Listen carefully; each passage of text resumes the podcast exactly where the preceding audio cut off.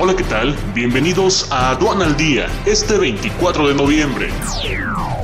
Nacional. AMLO anuncia que propondrá a Victoria Rodríguez Ceja para gobernadora del Banjico. Inflación alcanza 7.05% en primera mitad de noviembre, el mayor nivel en 20 años. Preocupa a Estados Unidos prioridad a uso de energías sucias. Mujeres, motor en la recuperación laboral de las entidades del país. Pentágono creará un nuevo grupo para investigar ovnis. China se suma a la iniciativa de Biden para recurrir a sus reservas de petróleo. Magdalena Andersson es elegida primera ministra de Suecia por el Parlamento.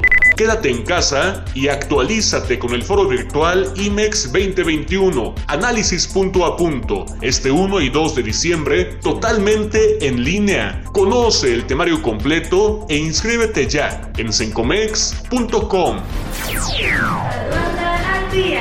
Este es un servicio noticioso de la revista Estrategia Aduanera. EA Radio, la radio aduanera.